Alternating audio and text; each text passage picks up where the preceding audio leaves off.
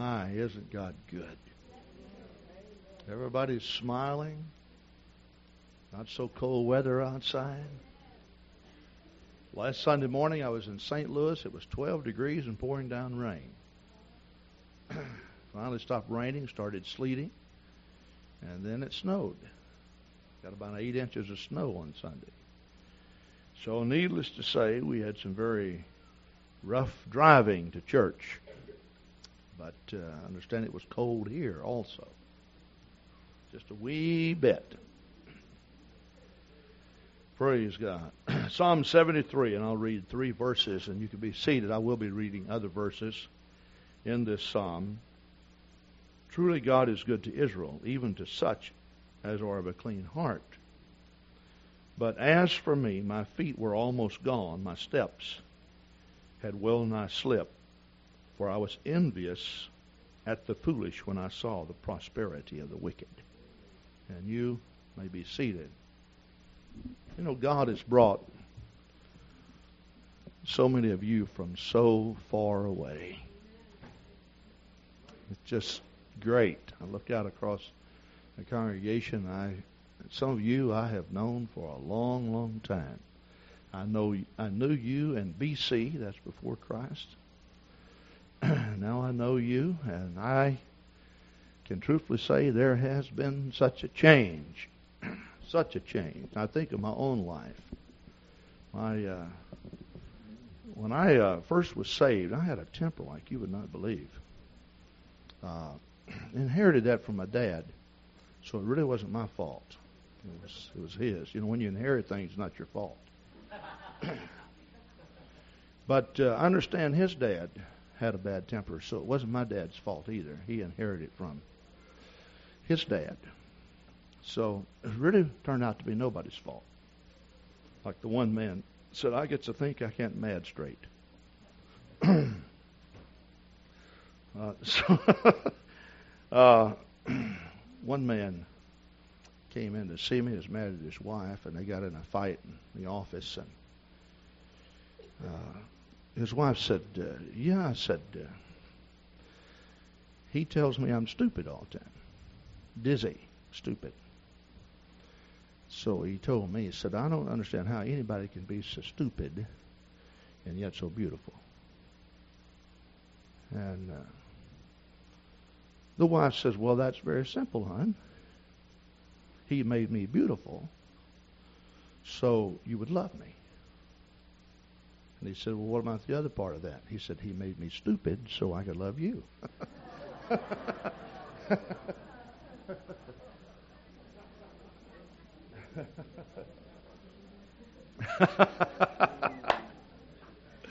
oh, my. well, just wanted to open this up with a laugh. This psalm depicts the particular attitude of a lot of people when things don't go well. Have you ever had times in your life when things did not go well? How many of you had some bad moments? Just about time that you think nothing in addition to what has already happened can happen, then hard times set in. you ever had that to, to happen? I want to preach on the subject what's the use? Uh, recently, a little situation came to me, and I caught myself just wanting to throw up my hand and say, Well, what's the use? You know, it just doesn't seem to help when I try. You ever feel that way? You know, it's it's not that I want to give up on God. It's not that I want to give up on the church. That's that's not what I'm talking about. But I'm just there's no use even trying. Just I'll go ahead and worship God and just let things be as they're going to be. Now, I believe that about 90% of everything in life that happens to you happens to you as a result of decisions you make. But you have to understand there's about 10% of the things that happen to you that you really don't have anything to do with it. I mean, just just nothing. We were just recently uh, down at the hospital. In fact, Thursday night after church, we received word that Tom Harris, many of you know Tom Harris, Shelley Harris's father, that he had uh, a health problem and he was having open heart surgery. And we were asked to come down. They weren't expecting him to live. So we went down to the VA hospital. He had been in surgery ten and a half hours. Long time. The doctor finally came out and talked with us, talked with the family. We were in a room there and we'd been praying. The doctor says, Well, I can just truthfully say that if he makes it, it'll be because of a miracle. And I haven't heard too many doctors make a statement like this, but he said, You need to believe God that uh, a miracle can will take place. You know, miracles do happen. We said, Well, we have prayed already. He said, Continue to pray. Because at the most, I think he's going to make it, what, four hours? Four hours. Brother Manley was down there. They had given him 52 units of blood. Uh, we given him all the blood that we have in this area. If anybody else has to have surgery, they need blood. That's going to be very serious. Just don't have any more blood. So we have done everything we can do. We cannot stop him from bleeding. Uh, we just don't know how he's going to make it. The doctor said we went ten and a half hours. I did without a break. He was very tired. But we prayed. And I don't know if uh, if Brother Manley, uh, I'm, I'm, sure he was aware of this, but maybe he never thought of it like this. You know, all of a sudden, the, the heaviness uh, was taken away from us, and we just began to, uh, you know, talk about the good old times. Uh, uh, Sister Kathy and Lenny were there. Kathy Pizer, most of you know her. She's uh, been a long-standing friend of many of you, and of course a member of this church for many years. He's in Watertown now. We just started talking, and then uh, Jan Harris, uh, uh, Kathy and Shelley's mom was there, and then a cousin and his wife, and we just, uh, I guess, you know, we just got to, you know, just it was almost like a family reunion. Finally, a, a gentleman in the hospital came, closed the door. We were making too much noise. I felt I, I felt terrible about that. Especially here's a man right at the point of death, and here we are in here laughing and. But it was it was like the heaviness left us. Now keep in mind, see, there will be moments in which tragedy will strike, and you will have little or nothing to do with it. Just I mean, it happens. None of you are expecting to live to be a thousand, are you? You know, something's going to happen to you. I would like to say this. Uh, the next day I was up to see Tom.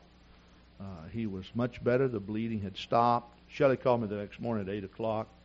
Uh, the bleeding had stopped. Uh, uh, he's he's doing much well. I'd say much better. They they did not expect him to live this long. Here he's still hanging in there, and and God is answering prayer, and we really thank the Lord for it. But it's those moments that you have no control over that I'm talking to you about today. It's when you have done everything you can do that's right to put things together in your life, and then all of a sudden something happens to you that you have no power, and no control over, that just throws your whole life into a tailspin. And then just about time that you think, I can't take any more of this, something else happens. You ever had things like that to happen? And then after that, something else happens. Now, see, this is what the psalmist was talking about. Verse 4, I want to continue to read. For there are no bands in their death, and their strength is firm. They are not in trouble as other men, neither are they plagued like other men. Now, he's talking about people who don't even know God. See what he's doing? He's looking out and he's seeing people who's trying so hard. And he then looks at people who seemingly they're not even cognizant of the fact there is a God. And things are going well. That's what he's talking about. All right? Therefore, pride compasseth them about as a chain, violence covereth them as a garment. Their eyes stand out with fatness. They have more than heart could wish. They are corrupt and speak wickedly concerning oppression. They speak loftily. They set their mouth against the heavens, and their tongue walketh through the earth. Therefore, this people return hither. The waters of a full cup are wrung out in them, and they say, How doth God know? And is their knowledge in the Most High? Behold, these are the ungodly who prosper in the world, they increase in riches. And I'm amazed. I'm amazed at, at the prosperity of, of the wicked. Now that see that, that's what uh, we see. Now please understand when I call some names, I might be calling some names of some people that uh, that uh, we would not consider to be wicked. You understand what I'm saying? But just people I don't know anything about, and this could this could happen to the godly or the ungodly. But uh, I, I do know by reading in the paper that that CBS lost its contract with the National Football League, uh, so they will not be announcing or uh, televising football games next year. And, and Fox uh, received the contract. Now, I forget how much they gave, but 101 million or something like that. And then people were asking a question: What about the sportcasters? And uh, someone picked up a paper yesterday. I did not read it, but they read it to me they said that you know that John Madden was granted a 30 million contract over four years to announce uh, football. Now that's a heap of money. I mean that's a lot of money. You know that'd build a whole lot of churches, wouldn't it? You know, you think about it. if if we could increase the total revenue here in the church by five hundred thousand dollars in one year, just think about what we could do. You know, and here you're concerned about the lost and you're concerned about winning them to God. And every time you turn around, well, we don't have enough money. Now, if you go into our stewardship class, and there's a session being held now, when I talk about money, I do teach that if stewardship is practiced properly, there will never be a need that exists that cannot and will not be met. And I said if it's practiced properly. And I do believe that because I believe that's scriptural. But but you see the you, you see the, the the prosperity of so many people. And uh, especially those in the entertainment field. All of this business came out about Michael Jackson. I read in the paper that that last year his income was in excess of forty-two million dollars. It's a lot of money, isn't it? But that's a lot of money.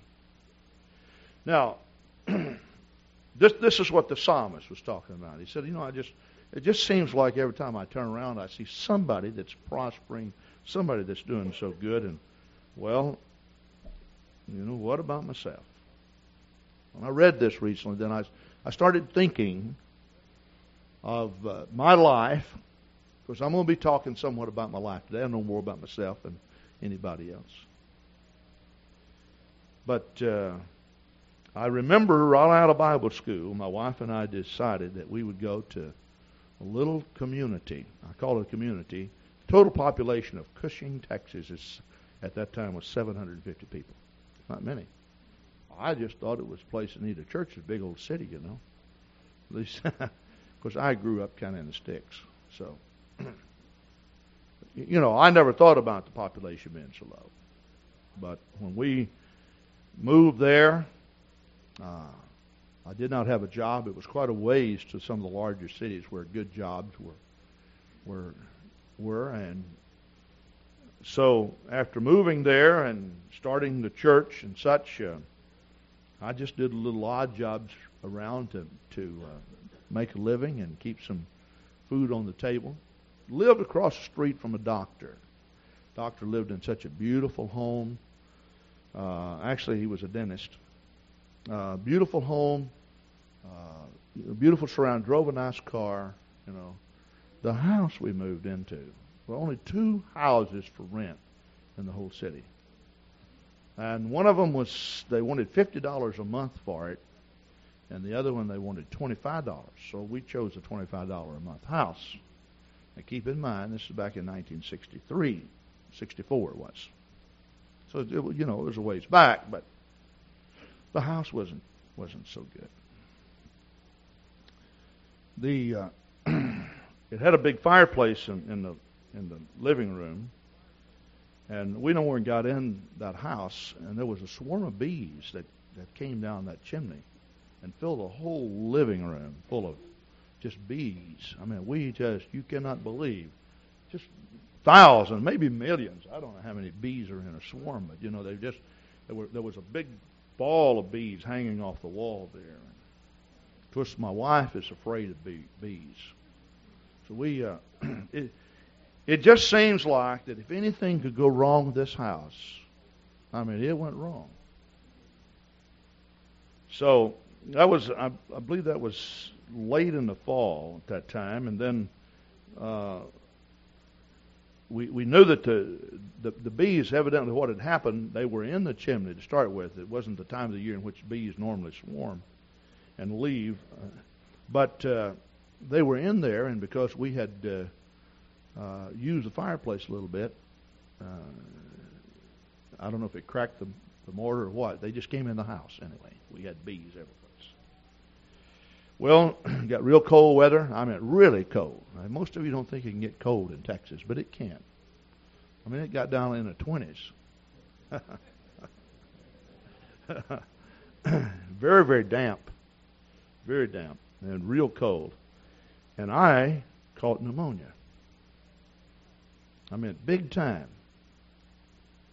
I just I didn't have any health insurance. I had uh, no money to go to the doctor.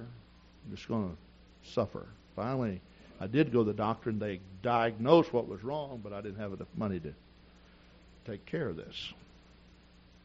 Then we found out that Sister Grant was going to have a child. That's our youngest son, Steve. We had no health insurance. Uh, nothing. At that time, to have a child would cost you at least $200. I'm serious. Our hospital bill when Steve was born was $120, and the doctor bill was 75 or 80. Oh, and that's a lot of money. Now, it is particularly a lot of money if you don't have any money. And see, we, we, just, we didn't have any money. Well, I got uh, somewhat uh, better, was able to get up and perform the pastoral duties of the church. Remember one day I went out visiting. I had uh, a flat on my car. I fixed the flat, kept on visiting. The church was growing. Almost every Sunday night, we took people down to the river and baptized them. Now, we did that winter or summer. Didn't have a baptismal tank. So we took them down to the river. Had some great times there. So one day on visitation, I had a flat tire. I had another flat tire. My tires were, I mean, they were, they were so thin they only had one side. I mean, they were really thin, you know. Have you ever seen a transparent tire? I remember I, I just, you know, you, I had nothing to, nothing, absolutely nothing, to no money, uh, just a little bit of gasoline in the car. I was driving down the road, and I, I just happened to come by a driveway, and a guy had come out of the driveway, and he was walking. I asked him, I said, "Would you like a ride?" He looked at me and said, "Well, I'm going as fast as you are." Went to church that night. I got there by walking. I walked to church. It wasn't a great distance away, probably a couple of miles, but I walked. And Sister Grant was not able to attend. And after everyone had left that night, I sat there in in the church And I wondered, what's the use? What is the use? It was a very, very low moment. See, I had great dreams. I thought I was going to go there in a short period of time. We'd have a new sanctuary, a new church full of people, and and you know that's what keeps a man going his dreams. And all of a sudden, it seemed like every dream that I ever had was just shattered. It was broken. It was torn. Say, well, what's the use? What's the use? Well, I'm just going to stop the story and go to our next pastorate. It's in Shawano. We moved to Shawano. We built a new house later. I uh, went into building. I, I've been interested in this. So we built our own home, and we never moved into it. We sold it, took the money. At that time, we had no missions program. There was no Christmas for Christ or anything like that. Moved to Wisconsin. All of the money that we had, we uh, spent it uh, moving to Wisconsin and making a down payment on the church in Shawano. Now, most of you know where Shawano is. It's 1968. Um, we bought this little old building there, and it had an apartment above the, the church, two bedrooms.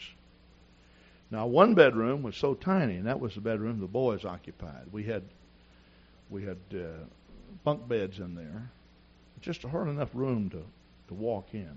We had bunk beds, and Sister Grant and I had the other bedroom. I looked for work there in the area. I couldn't find work so I just picked up a few little odd jobs. I did some carpentry work for Brother Tom Fuller. He was in Brother Blackshear's church. Brother Blackshear was in Clintonville at the time. So this was enough to keep us going. But, uh, you know, you couldn't, no money for clothes, no money for shoes. I mean, j- just no money. Just nothing hardly any money for groceries. I remember we just ran totally out of groceries. Somebody brought some commodity food by, a whole gallon jar, big, big top gallon jar of peanut butter. Now I love peanut butter. I mean I love peanut butter. But the thing about it is, when you eat it for breakfast, lunch, supper, snack before you go to bed, breakfast, lunch, and supper. Breakfast, lunch, and supper. You know, to my amazement, I got tired of peanut butter. I mean, I just, in fact, I got sick of peanut butter. In fact, I don't eat nearly as much peanut butter even today as I used to. Then, see, after a while, you run out of crackers and bread. So you know, you drive up to McDonald's. This is what I'll use the southern vernacular. If you don't want onions, you just say cut the onions. I notice around here they use a lot of different things. Just leave the onions off or something like that. Have you ever had a peanut butter sandwich and you cut the bread? Would you leave the bread off? Well, I have. it's the kind that you eat with a spoon or fork.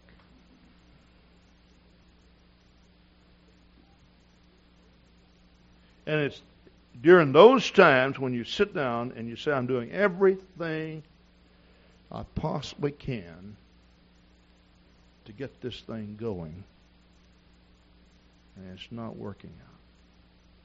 What's the use? You ever felt like that? I'm sure that many of you have. What's the use? Later on, we we moved to La Crosse Christmas for Christ program. And under Christmas for Christ, we take a Christmas for Christ offering here in our, our church. I I understand the Christmas for Christ offering, an idea originated right here at Calvary Gospel Church, where the Yance was pastor. The first CFC offering was taken right here. I don't know the thousands of dollars we put into this program. This year, I think our offering to date, we send it in at the end of the month, this month. What is it, Rich? About 64? About $7,000. And you say, praise the Lord for that? Last year it was $10,202. I sure wish that God would lay on somebody's heart to put in another 3000 we could send in another $10,000. Because I don't believe that we, as people, can give to the world a greater gift than a church. I don't believe that. So, Sister Grant and I were the first CFC missionaries here in the state. And we sat down, and we figured out how much, they told us, we're going to support you. So, how much money do you need? And I still remember when I sat, it, sat down, I figured up all my bills and, and such. I, I wrote back and I said, I believe that we can live on $375 a month. Now, this was in 1970. Uh, you may say that's low. It was low for then, too. I mean, it was low. But I thought I was taking somebody else's money. They wrote me back and says, we will give you $495 a month. I thought that was great. I could not believe they were actually doing this. But but they did. That's uh, Brother Pugh was our our national director. He said, Brother Grant, you can't live on three hundred seventy-five dollars a month. I said, Well, if I'm taking somebody else's money, it's it's different. If I'm, you know, they wanted you to work full time for the church, and, so we did. Now, I, I will say this: at 4.95, it was a lot harder than I thought. I mean, a lot harder. One of the first things I had to drop is insurance. I dropped my health insurance. I remember we went up to camp. We had such a great time we came back home and I was sick. Caught the flu. I thought it was the flu. Uh, Steve caught the flu. He, at least we thought it was, and he was. We both were in bed for a week. I got well, and he didn't. We found out that that he had a kidney disease. All of a sudden, he just started gaining weight, three and a half pounds per day. Now that's a lot of weight for a little tiny kid. And I mean, he is really swelling. What do we do? We take him to the to the hospital. Of course, they tell us it's going to be very expensive. How are you going to pay for this? I did not know. I don't have any idea. Well, Mr. Grant's got to be paid. I went off for Christmas for Christ. Started uh, building homes now, I did have a substantial increase in in salary when I started doing this, but I I, I said that to say before I went off though, I found out that another missionary here in the state was making over a thousand dollars a month the Christmas for Christ. Here I'm four ninety five. I can't even pay my health insurance. You know, some things, some of those things when when you're down, they they, they hurt you. You know. You know. I still remember going in, sitting on the side of the bed. What's the use?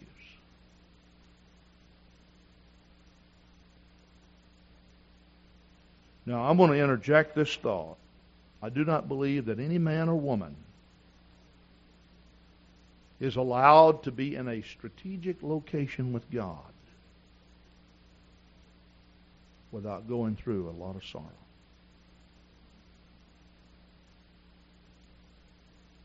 I don't believe that. I believe that every person here, if you ever amount to anything in God, you will be brought down to this level. Now, I'm not saying that I have arrived to a great location in God. That's not what I'm saying.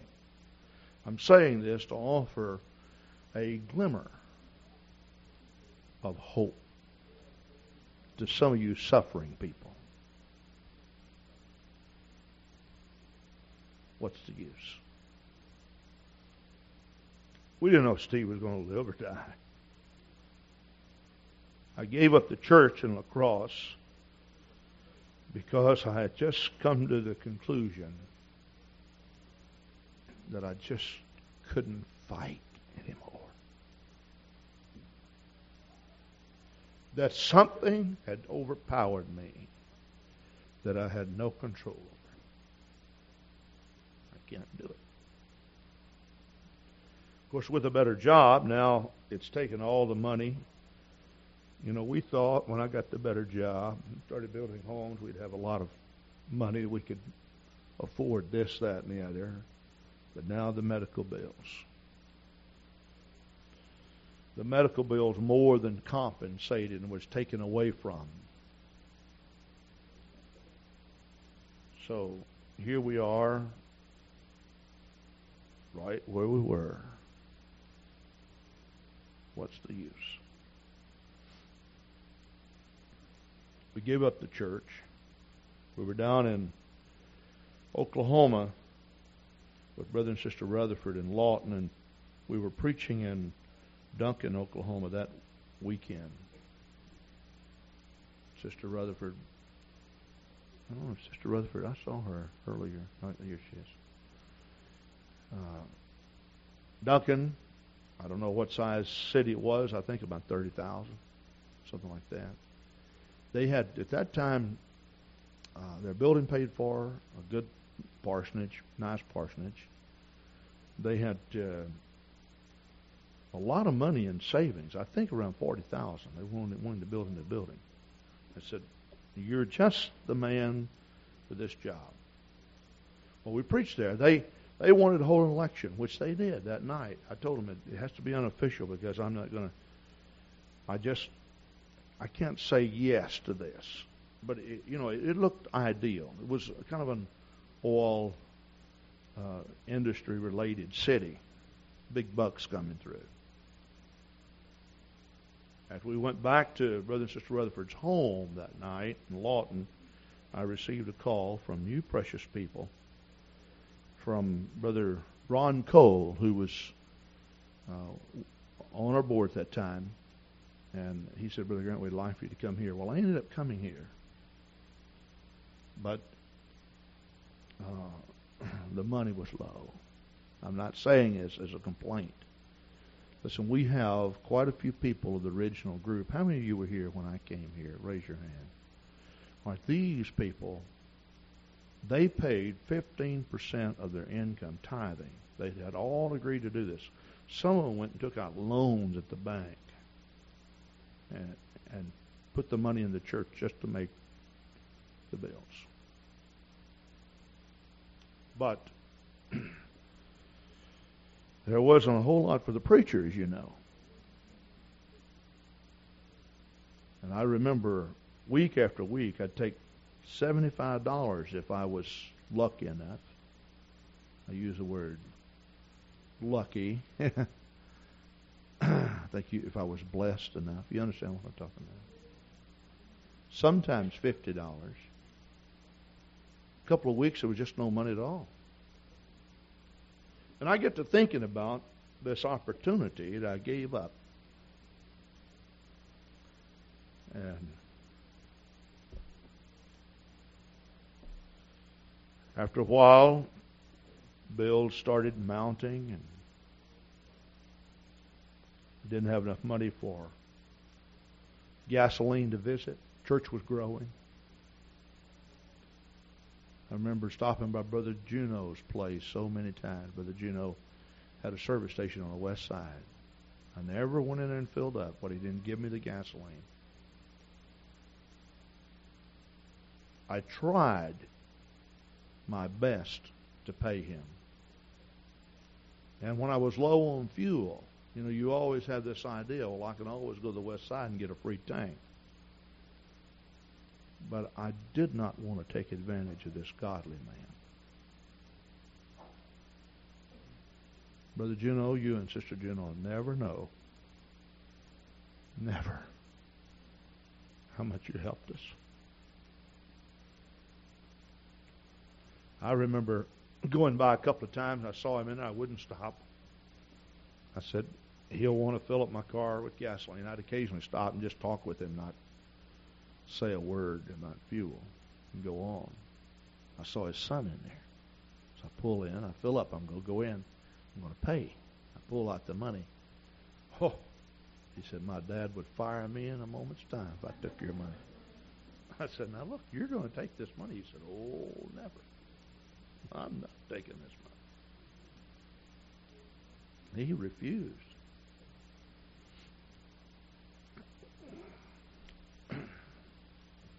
What's the use?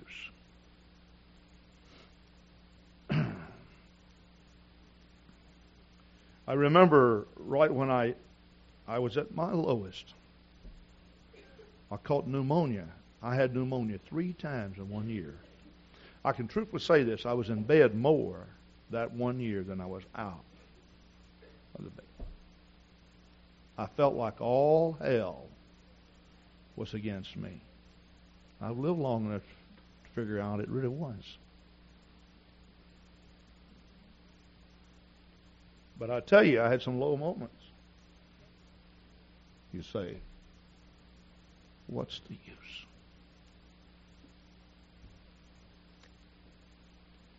Why even try? You're preaching the truth and doing everything you know to do, and you see buildings going up all over and the city is prospering. What's the use? You see, that's what the psalmist was saying. Evidently, he got kind of bogged down in his thinking. He was hit from so many different angles that he just temporarily lost his balance. His perspective of things were not quite right.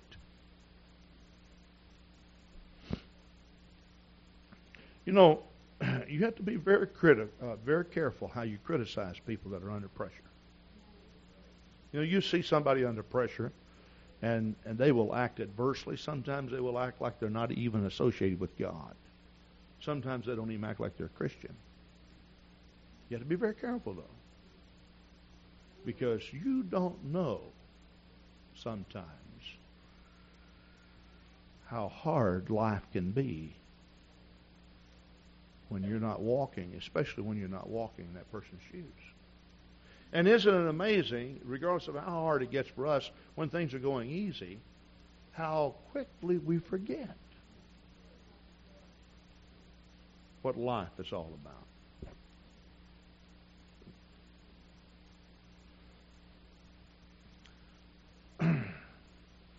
Well, I remember that one night I walked to church in Cushing.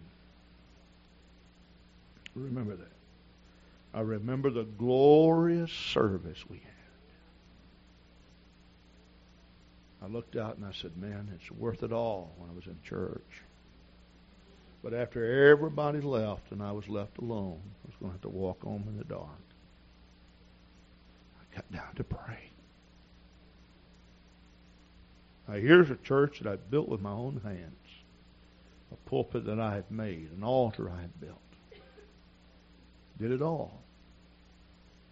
Got down on my knees and I began to pray. What's the use? But I'll tell you something. There was something that got a hold of me at that altar that night that's never left me. I can pinpoint the very place in which God permanently branded on my heart a desire to live for Him that would last a lifetime. It was there.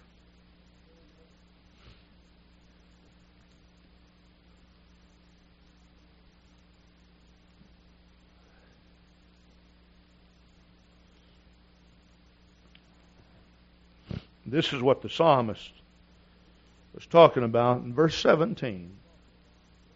He said, Until I went in the sanctuary of God, then I understood therein.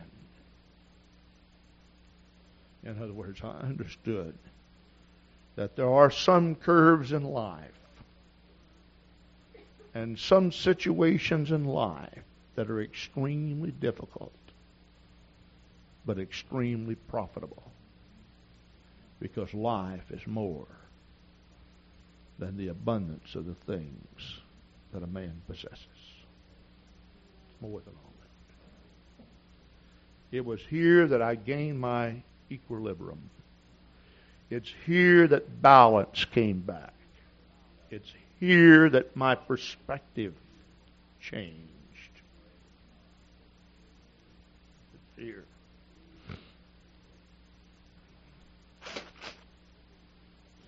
I remember the peanut butter jar.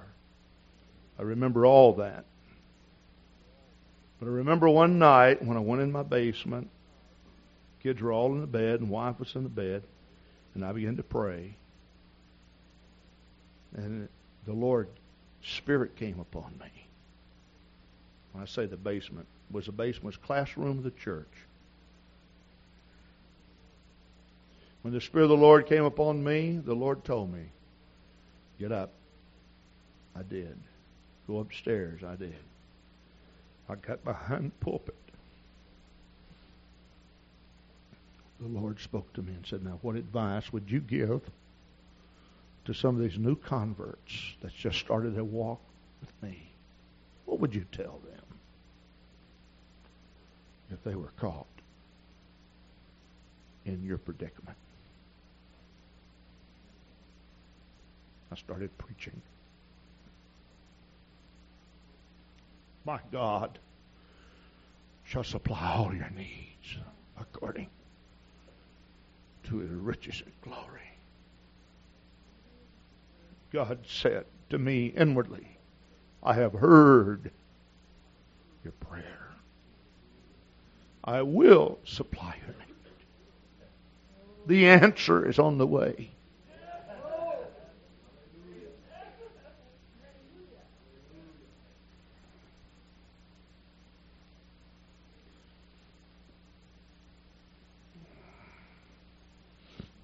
The next morning I got up.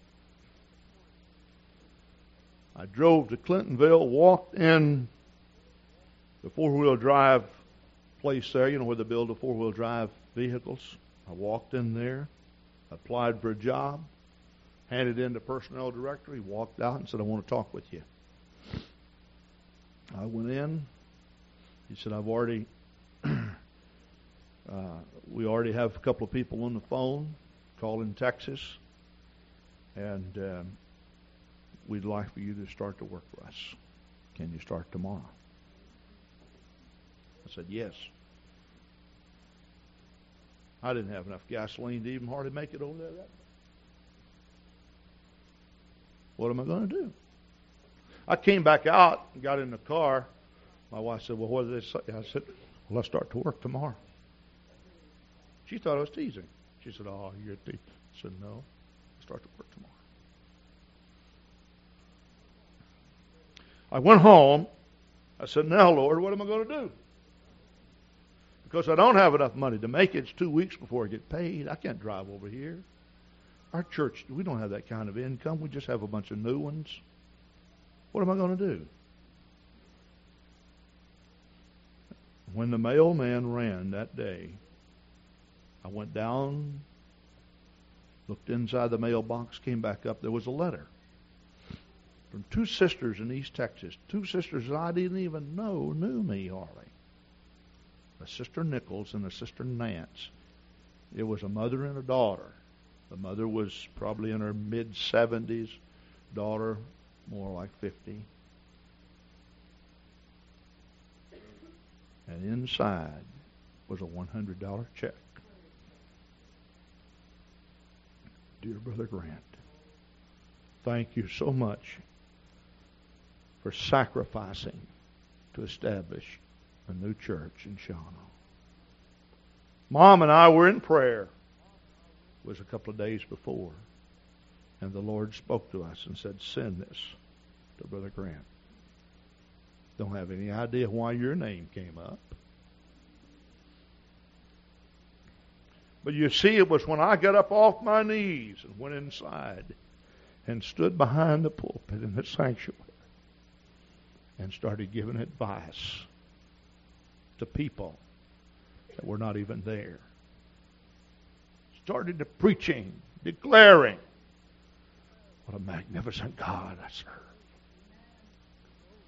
A God that knows your name. The very hairs of your head are numbered.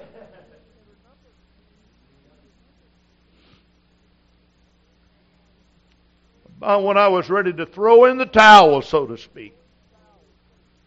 About when I was thinking, what's the use? Then the answer came. Then the answer came. Let's lift our hands and praise the Lord. Would you with me? Oh,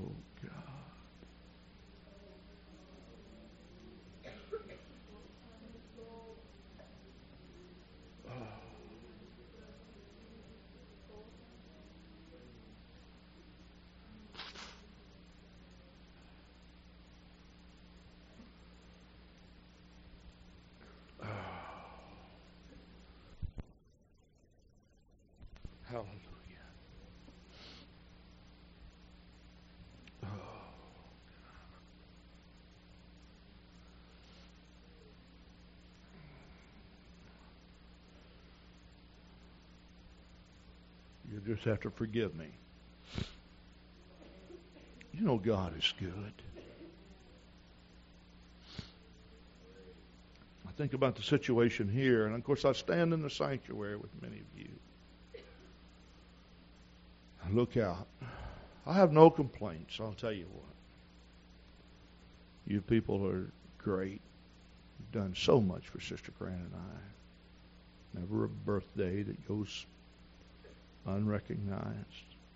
Our anniversary, we were down with Brother Henry Ritchie, and Brother Ritchie brought up a card and some money, and we were down in Martinique in the Caribbean islands on our 34th wedding anniversary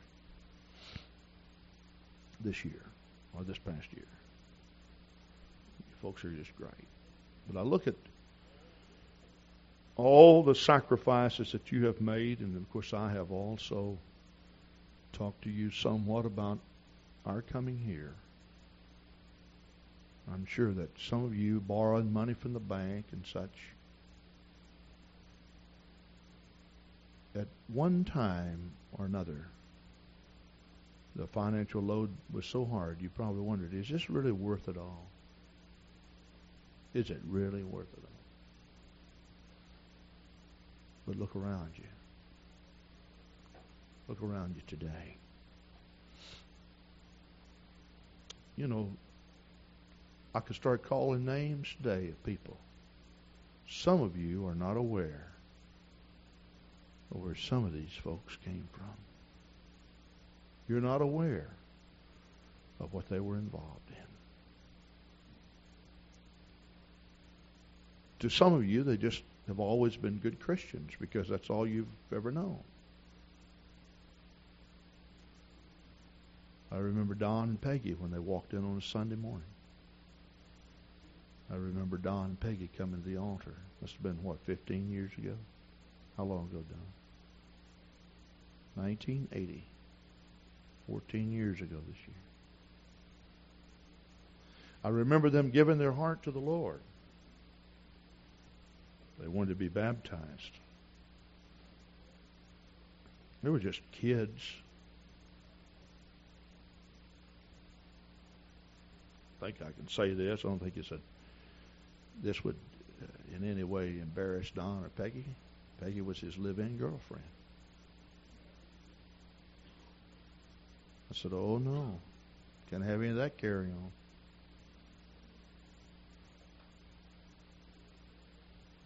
You know what he did? He took her home that afternoon to her mother. Said, "We have come to a bend in the road. And it's altering our life. We're going down a different path now, Mom. Nobody understood. I remember them getting baptized, filled with the Holy Ghost, their marriage. I remember going out to Don and Peggy's home. She moved back home then. I remember going there, and I remember two couples coming in the Morans, the Weekleys. I remember Sister Weekly, Joe, Don's mom and dad. Wanted to talk with the pastor. What's going on here? How could religion so drastically change the lives of two young people? Is this for real?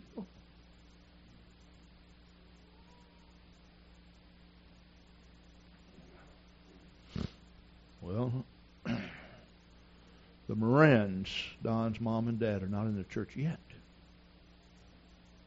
Neither is Joe. But Sister Betty Weekly is one of the greatest ladies to ever grace the planet Earth.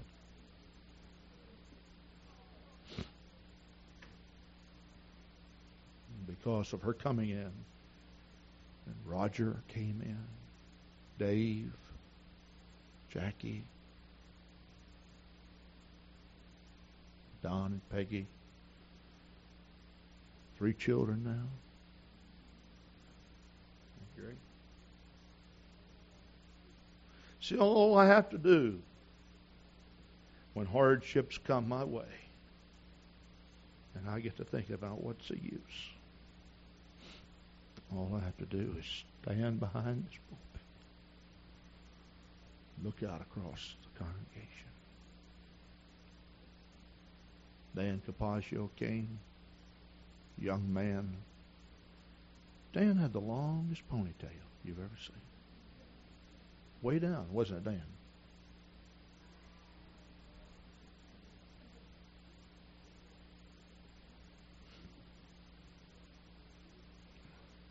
Wayward from God. Walking the streets heard someone from the campus preaching the Word of God. Isn't that something? Brother Jeff, your dad told me two weeks ago or whenever at your wedding, two weeks ago, Saturday. He said, You know, my, my son, Brother Jeff's dad, if you don't know this, Brother Jeff's dad, what position does he hold with Wisconsin Supply? Is he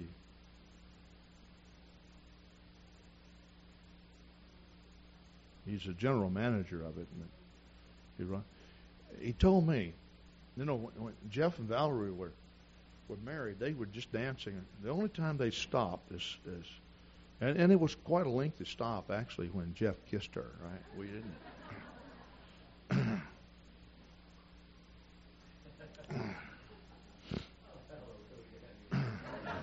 Yeah.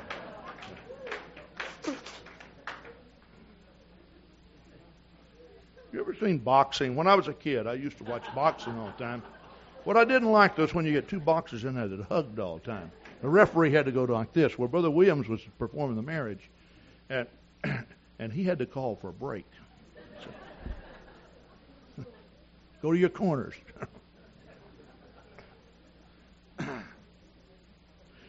Jeff's dad says, Pastor, my son has my curiosity up. I said, Oh? Yeah. He said, You know, uh, he's so different. I thought he meant he's so different in the way he worships. So I said, Well, uh, I'm not going to stick my foot in my mouth, see. I'm going to feel out what he's talking about. Now, you know, what you find him to be offensive or what? You know, I didn't, I didn't. Oh no, he said. What I'm saying is, he's so different from what he used to be. He said, now you obviously knew a little bit about him, but you know, huh. And then his wife spoke up and said, Well, Pastor, we are thrilled to death about what God has done for Jeff. We just can't, you just don't know what a mess he was.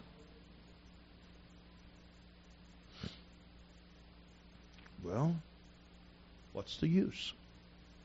Some might say.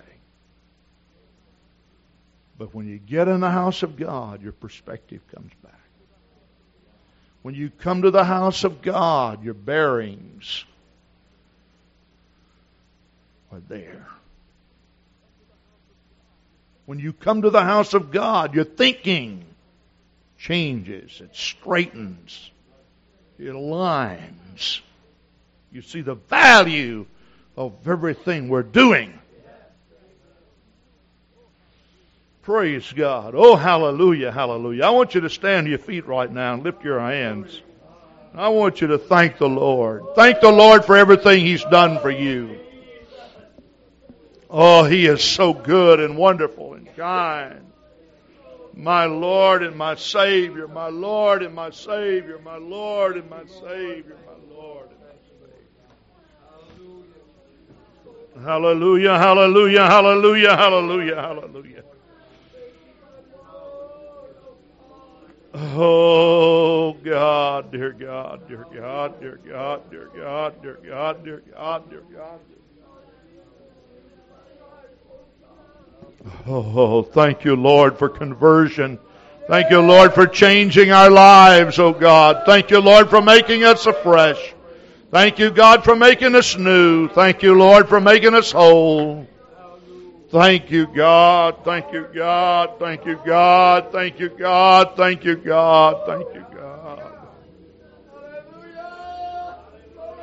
Blessed be the name of the Lord. Blessed be the name of the Lord. Blessed be the name of the Lord. Blessed be the name of the Lord. Blessed be the name of the Lord.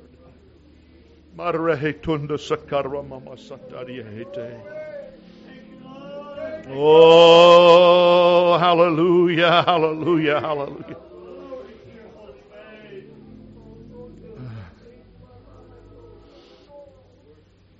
Oh, God.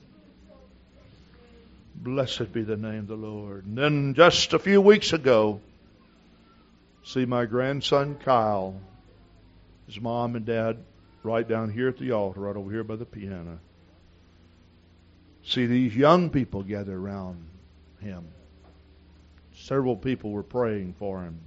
Some of our teenagers were praying. And all of a sudden, hear him burst out speaking with other tongues as the Spirit gives the utterance. Then a month or so before that, see my granddaughter Lana, my oldest grandchild, down here praying. And God filling her with a baptism of the Holy Ghost. No amount of money in the world can offer compensation for such an event. Then to take her to the baptismal tank,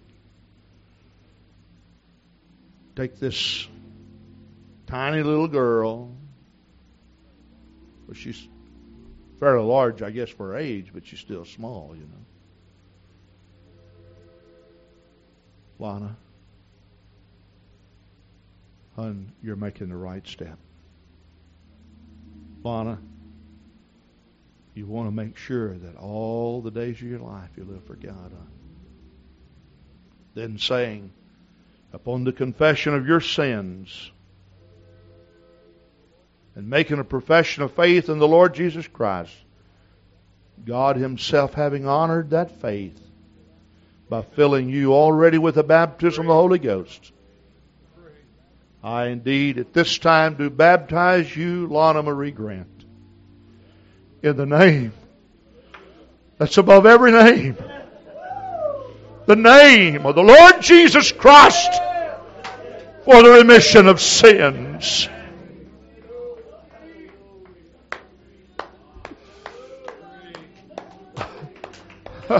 What's the use? Then I went into the sanctuary.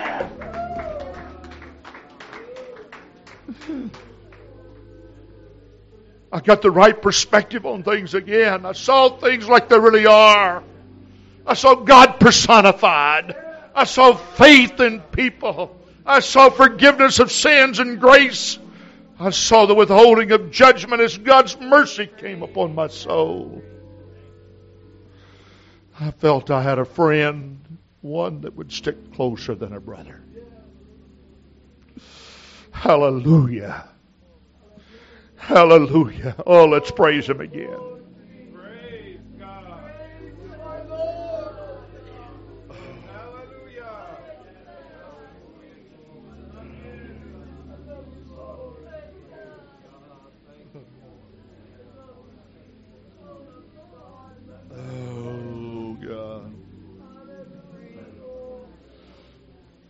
I feel like today that we have some folks here that you've just wondered what's the use. God's brought you to this banqueting table to offer you fresh life, fresh meat, good food. Why don't you step out and come and recommit your life to the Lord? We have any guest here? You've never asked God to forgive you of your sins, why don't you come on right now? Come on. Oh, what a great time for you to come and surrender your life to the Lord. Come on, right now. Right now in Jesus' name.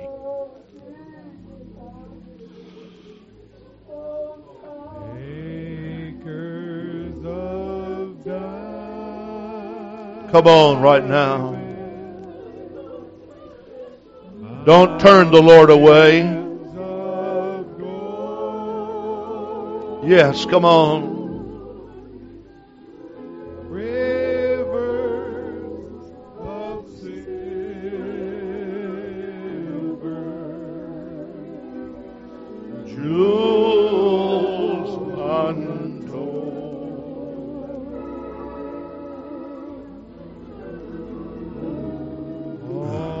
There's still room for you to come.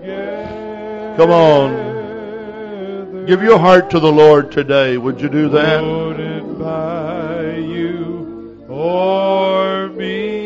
Oh, yes, God. Yes, God. Yes, God.